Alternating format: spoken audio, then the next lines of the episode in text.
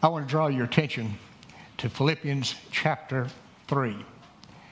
And we will continue on with this. We're going to look at verses 12 through 16. Philippians chapter 3, verses 12 through 16.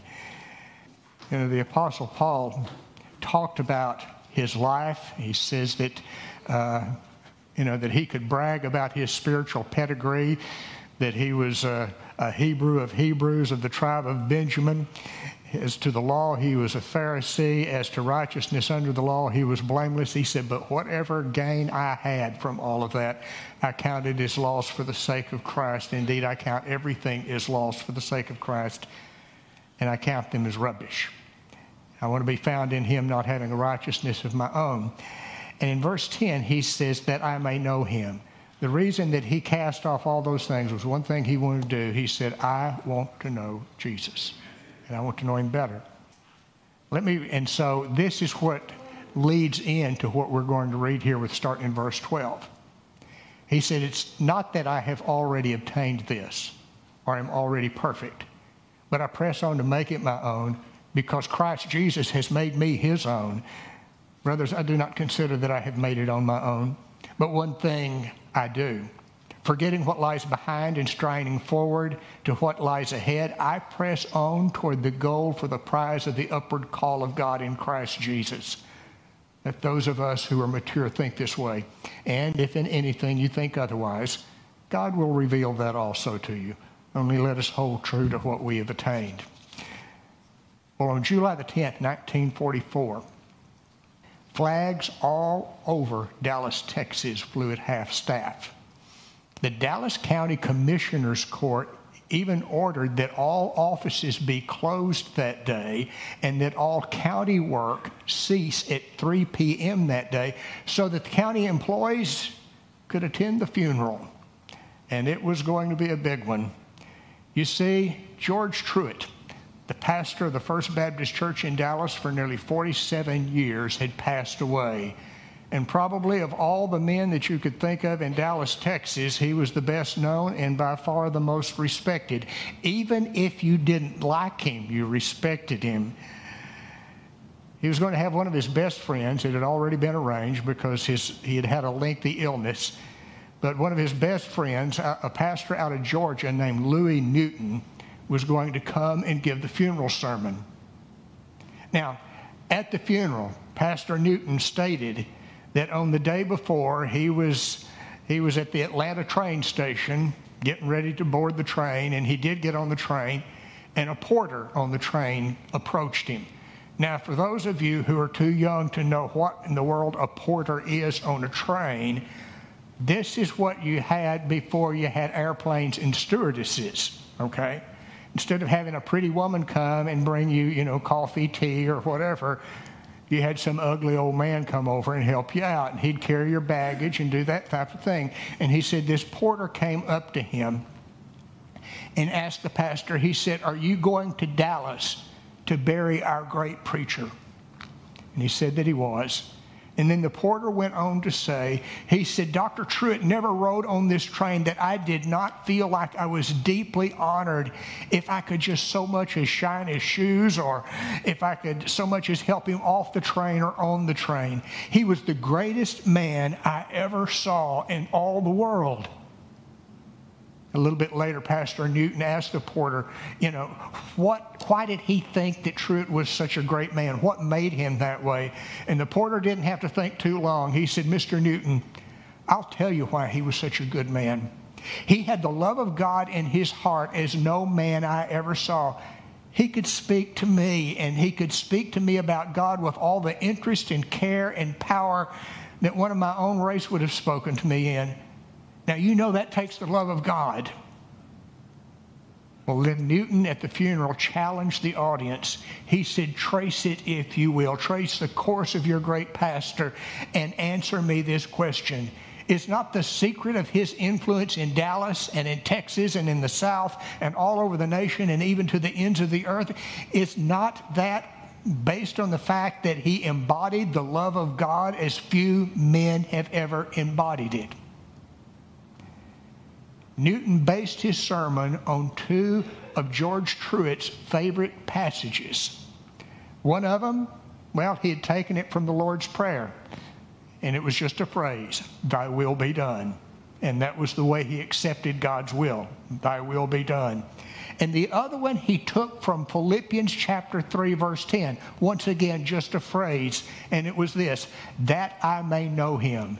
In other words, what he was saying is this I want to know him. I want to know the power of his resurrection. I want to know what it means to. Uh, uh, I, I, want to, to know the power of his resurrection. I want to share his sufferings. I want to become like him in death. The driving force in George Truett's life was to know Jesus Christ. That was what he was after. To know Jesus Christ is to know about him, course, but there's more to it than that. To know Jesus Christ is to reflect His glory and to reflect His character. To know Jesus Christ is, have a, is to have a relationship with Him. To know, to know Jesus Christ is to be enriched by Him. Knowing Jesus Christ transforms us. You can't know Him without Him changing you. To know Jesus Christ means that we begin to reflect His character and to know Jesus Christ, we must make it our chief goal in life to be like Him. Folks, let me ask you isn't it true that God's purpose for us is to be conformed to the image of His sons, that He might be the firstborn among many brethren? I think so. And if that is so for us, if God's purpose for us is to be conformed to the image of His Son, should not our goal be the same? Is not that our calling, and should not that be our pursuit while we're here in this life? We're going to talk about a pursuit, and it's a pursuit of certainty. And where he talks about, uh, he said uh, in verse. Uh, verse 10 and 11, he says, That I may know him in the power of his resurrection and may share his sufferings, becoming like him in his death, that by any means possible I may attain the resurrection of the dead. Listen, the Apostle Paul here does not pursue in order to make it to heaven someday, just hoping by hook or by crook he's going to make it there. He's not scratching his head saying, I'm wondering if I'm going to go to heaven or I think I have eternal life. That's not it at all. As a matter of fact, the Apostle Paul has no uncertainty about his salvation. And if you have been saved by the grace of God in Jesus Christ, you shouldn't have any uncertainty about it either. As a matter of fact, what he says in Philippians chapter 1, verse 6, he says in there, he says that, uh, he said, I am sure of this, that he who began a good work in you will bring it to completion at the day of Jesus Christ. If Jesus has done a, a work in you and has done a good work in you, you can rest assured that he is going to finish it. Jesus doesn't start something and then not finish it. And if he started a work in you, he is doing a work in you and He will complete that. He has no, uh, we need to have no uncertainty about what the future holds for us if we are God's children. What the future holds for us is complete salvation. Not only do we read about a pursuit of certainty, we read about an ongoing and, con- and, and constant pursuit. Some people may read this passage in here that we just read, verses 12 through 16 and, and notice that the word perfect is there in verse 12. And then if you have a King James Version, it is referring to those who are perfect in verse 15. The idea behind perfection right here has primarily to do with maturity. It does not necessarily have to do with anything that we would call sinlessness. There is no hint of sinless perfection here in this passage. Now, I hope there's nobody here who thinks that you can attain sinlessness or that you can become perfect in this life. Have you? I've known some people that thought that they could. Really. I mean, they thought that they had quit sinning.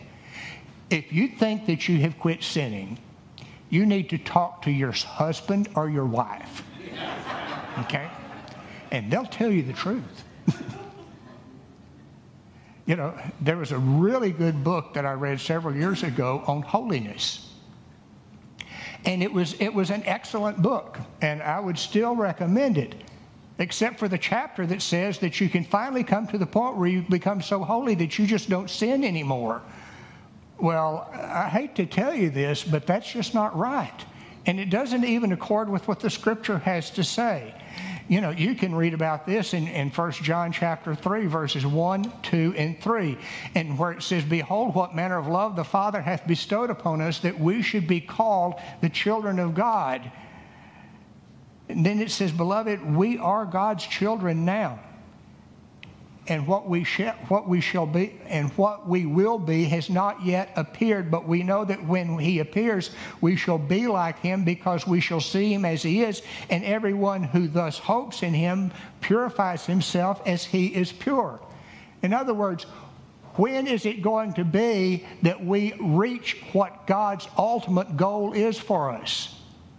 We're not going to reach it down here because it does not yet appear what we shall be you are not going to be perfect until you move into the presence of Jesus Christ, either by death or through his coming. When that happens, perfection will arise. Arrive. Not, well, it'll arise too. but remember this we live in a dark and sinful world. And we came out of this dark and sinful world to follow Jesus Christ. It is not until we blow this joint that we are going to be perfect. Understand that. As a matter of fact, what we are engaged in right now in this pursuit, it's a pursuit that is not going to end, and we're not going to get to the finish line until God calls us to our final home. And until then, what we're supposed to be doing is we're supposed to keep growing, keep maturing, keep becoming more and more uh, conformed to the image of Christ. You look in 2 Peter chapter 3, verse 18. It's just a little verse there, the, just about at the end of the letter. It tells us to grow in the grace and knowledge of our Lord and Savior Jesus Christ. And in the way that it's put by Peter, what is implied is this you keep growing. and you keep growing and becoming more and more conformed to the image of Jesus Christ. You are not going to make it until you go into his presence. You know, I know that sometimes we may think that, well, if I could just get to that point, you know, I, am going to quit sinning. You know, uh, whenever we lived in Central Texas, one time, uh, my wife and, and, daughter, we went to uh, uh, a state park there around Llano. And there's this big gr- red granite hill there, or they call it mountain. And, uh, and we just, we were going to climb to the top of it. And we were down there at the bottom and we could see where the top was. And so we went up there and we got there. And once we got there, we looked and said, well, no, there's more of it. And so we, we went up that, thinking we were going to the top. And we got there and we, then that's when we found out there was still more to go.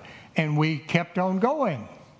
And we kept on going until we got to thinking this isn't going to end. And we finally stopped and came back down. Really, that's kind of the way it is in our Christian life, isn't it?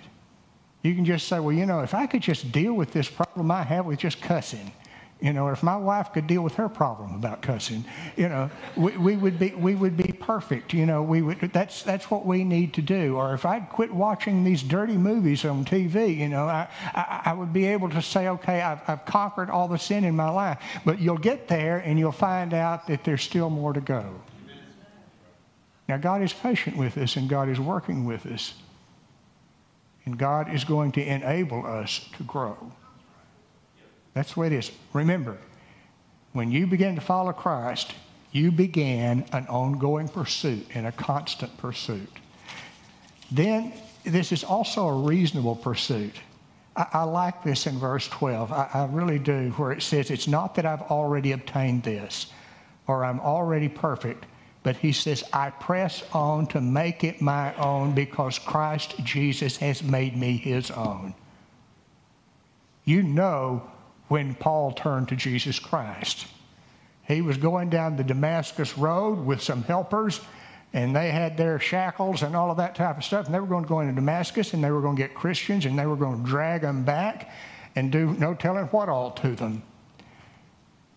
But he didn't make it into Damascus like he thought he was going to. Jesus Christ stopped him. Jesus Christ appeared to him on the way to Damascus, and his life was never the same again. Let me tell you something. Paul was not headed to Damascus in order to meet Jesus, but he met him, and it wasn't his idea. it wasn't what he had on his schedule for that day. But Jesus interrupted his life. In other words, Jesus took the first step. That may be the same with you. Maybe some of you are here and you may have uh, become a Christian with almost a Damascus Road type experience. In other words, whenever I was a sophomore in college, I was just minding my own business, driving back to the dormitory when Jesus interrupted me, and it was it was a pretty big interruption because that was Jesus was about the last person I was looking for right then.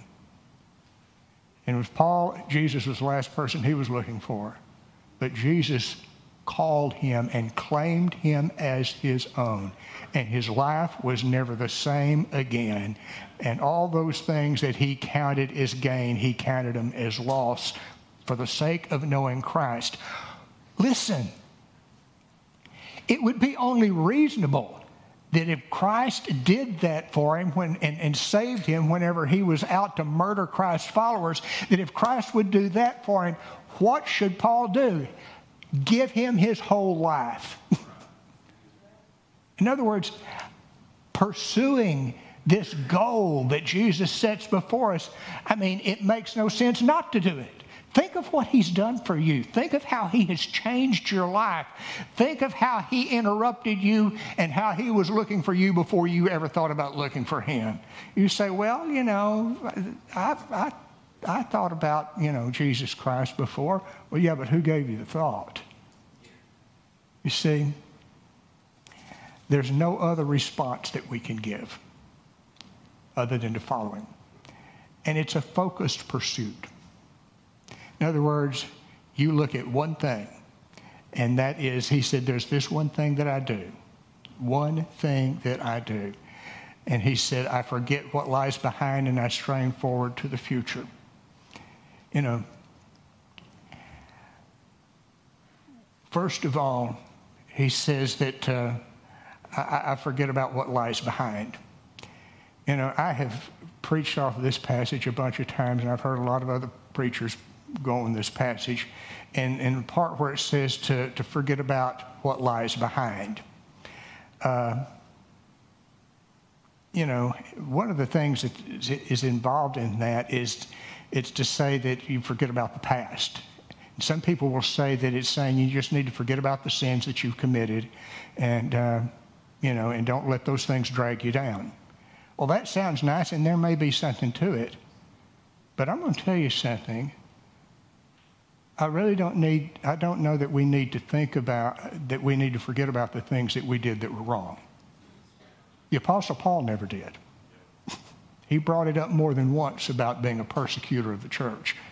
And that was not something he bragged about, he was just saying that was how he was.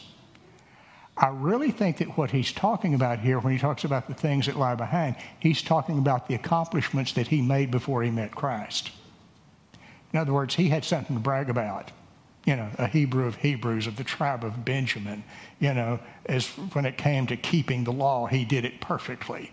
You know, he could brag about all of that. And he, and he talked about that. He said, But those things which I counted as gain, I now consider loss. He says, Moreover, I count all of it as loss and consider it to be rubbish, trash. I forget about that.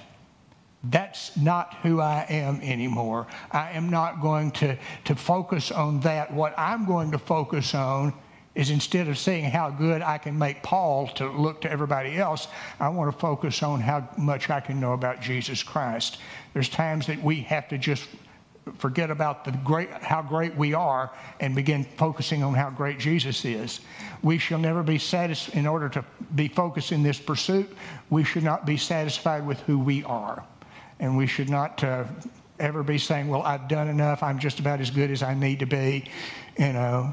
Uh, kind of like Kris Kristofferson said whenever he claimed that he had been converted. And then he, someone questioned him about some of the things he was doing. He said, Well, I can't. I can't be as good as Johnny Cash, much less Jesus Christ. You know, you know that's not what it's about. And we should never just be satisfied with who we are and say, well, I've done this, I'm good enough in this part of my life, but I have another part of my life that I want to, you know, I want to fulfill and satisfy. Well, that's not the way that we're supposed to do it. You never are going to get, be satisfied. You're always going to say, there's a little bit farther that I need to go. And I want to keep growing and I want to keep doing that. And we need to do this because we're going to give it our all out effort. If we want to follow Jesus Christ, there's only one way to do it, and that is to go at it as hard as you can.